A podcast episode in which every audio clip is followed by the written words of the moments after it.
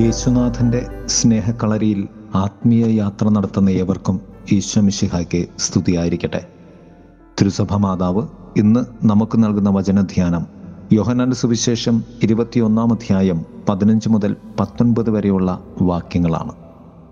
യേശുനാഥൻ ഷമിയോൻ പത്രോസിനോട് ചോദിക്കുന്നു യോനയുടെ പുത്രനായ ഷിമിയോനെ ഇവരെക്കാൾ അധികമായി നീ എന്നെ സ്നേഹിക്കുന്നുവോ?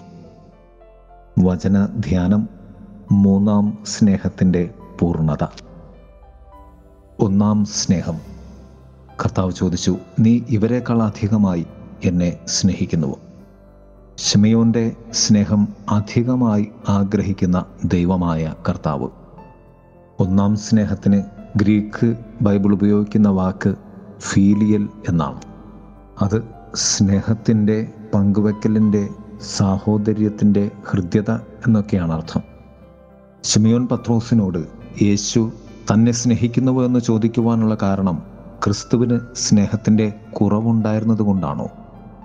യേശുവിനോട് ഷിമയോൻ ഉണ്ടാകേണ്ട അധിക സ്നേഹം മറ്റ് മനുഷ്യരോട് ഷിമയോൻ പങ്കിടേണ്ട സ്നേഹമാണ്. അതാണ് ഷിമയോനിൽ കർത്താവ് ആഗ്രഹിച്ച അധിക സ്നേഹം.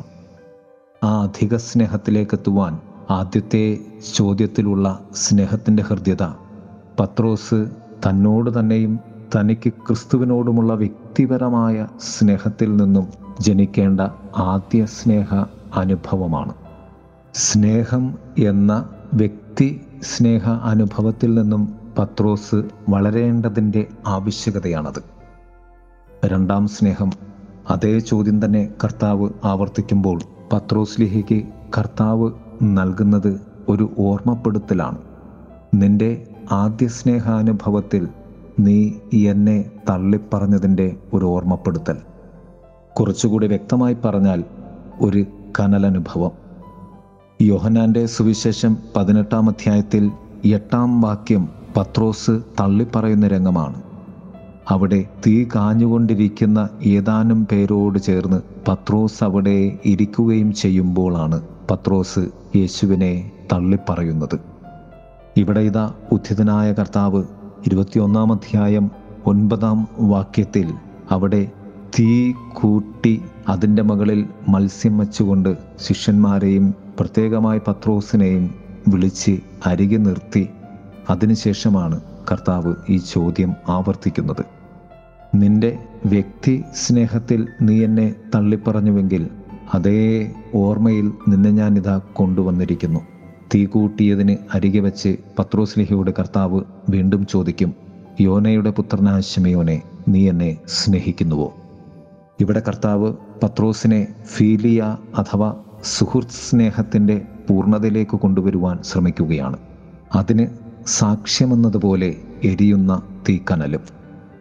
രണ്ടാം ചോദ്യത്തിൽ പത്രോസിൽ സംഭവിക്കുന്നത് ഈ മാറ്റമാണ്. പത്രോസിനെ ഞാനെന്ന വ്യക്തിയിൽ നിന്നും മറ്റുള്ളവർക്ക് വേണ്ടി എരിയുന്ന വ്യക്തിയായി ക്രിസ്തു രൂപപ്പെടുത്തുന്നു. മൂന്നാം സ്നേഹം. അതേ ചോദ്യം കർത്താവ് വീണ്ടും ആവർത്തിക്കുന്നു. യോഹന്നാന്റെ പുത്രനായ ശിമയോനെ നീ എന്നെ സ്നേഹിക്കുന്നുവോ? അവിടെ പത്രോസ് ദുഃഖിതനായി കർത്താവിനോട് ഉത്തരം പറയുകയാണ്. നീ എല്ലാം അറിയുന്നു. ഞാൻ നിന്നെ സ്നേഹിക്കുന്നുവെന്നും നീ അറിയുന്നു. ഒന്നാം സ്നേഹമായ നിന്നെ സ്നേഹിക്കുന്നതിൽ നിന്നും രണ്ടാം സ്നേഹമായ മറ്റുള്ളവരെ സ്നേഹിക്കുന്നതിലേക്ക് ക്രിസ്തുനാഥൻ വളർത്തിയ പത്രോസിനെ മൂന്നാം സ്നേഹമായ ദൈവ സ്നേഹതുല്യമായ പങ്കുവെക്കലിന്റെ ദൈവീകതയിലേക്ക് ക്രിസ്തുനാഥൻ ഉയർത്തുകയായിരുന്നു. ഗ്രീക്ക് പദം ആ സ്നേഹത്തിന് ഉപയോഗിക്കുന്നത് അഗാപ്പേ എന്ന പദമാണ്. ദൈവസ്നേഹത്തിന്റെ നിറവനുഭവം അഥവാ പങ്കുവെക്കൽ. ഒടുവിൽ കർത്താവ് പറയും ഈ സ്നേഹത്തിന്റെ പൂർണത പ്രായമാകുമ്പോൾ അഥവാ സമയമാകുമ്പോൾ ഒരുവൻ നിന്റെ അരമുറുക്കുകയും നീ ആഗ്രഹിക്കാത്തിടത്തേക്ക് നിന്നെ കൊണ്ടുപോവുകയും ചെയ്യും.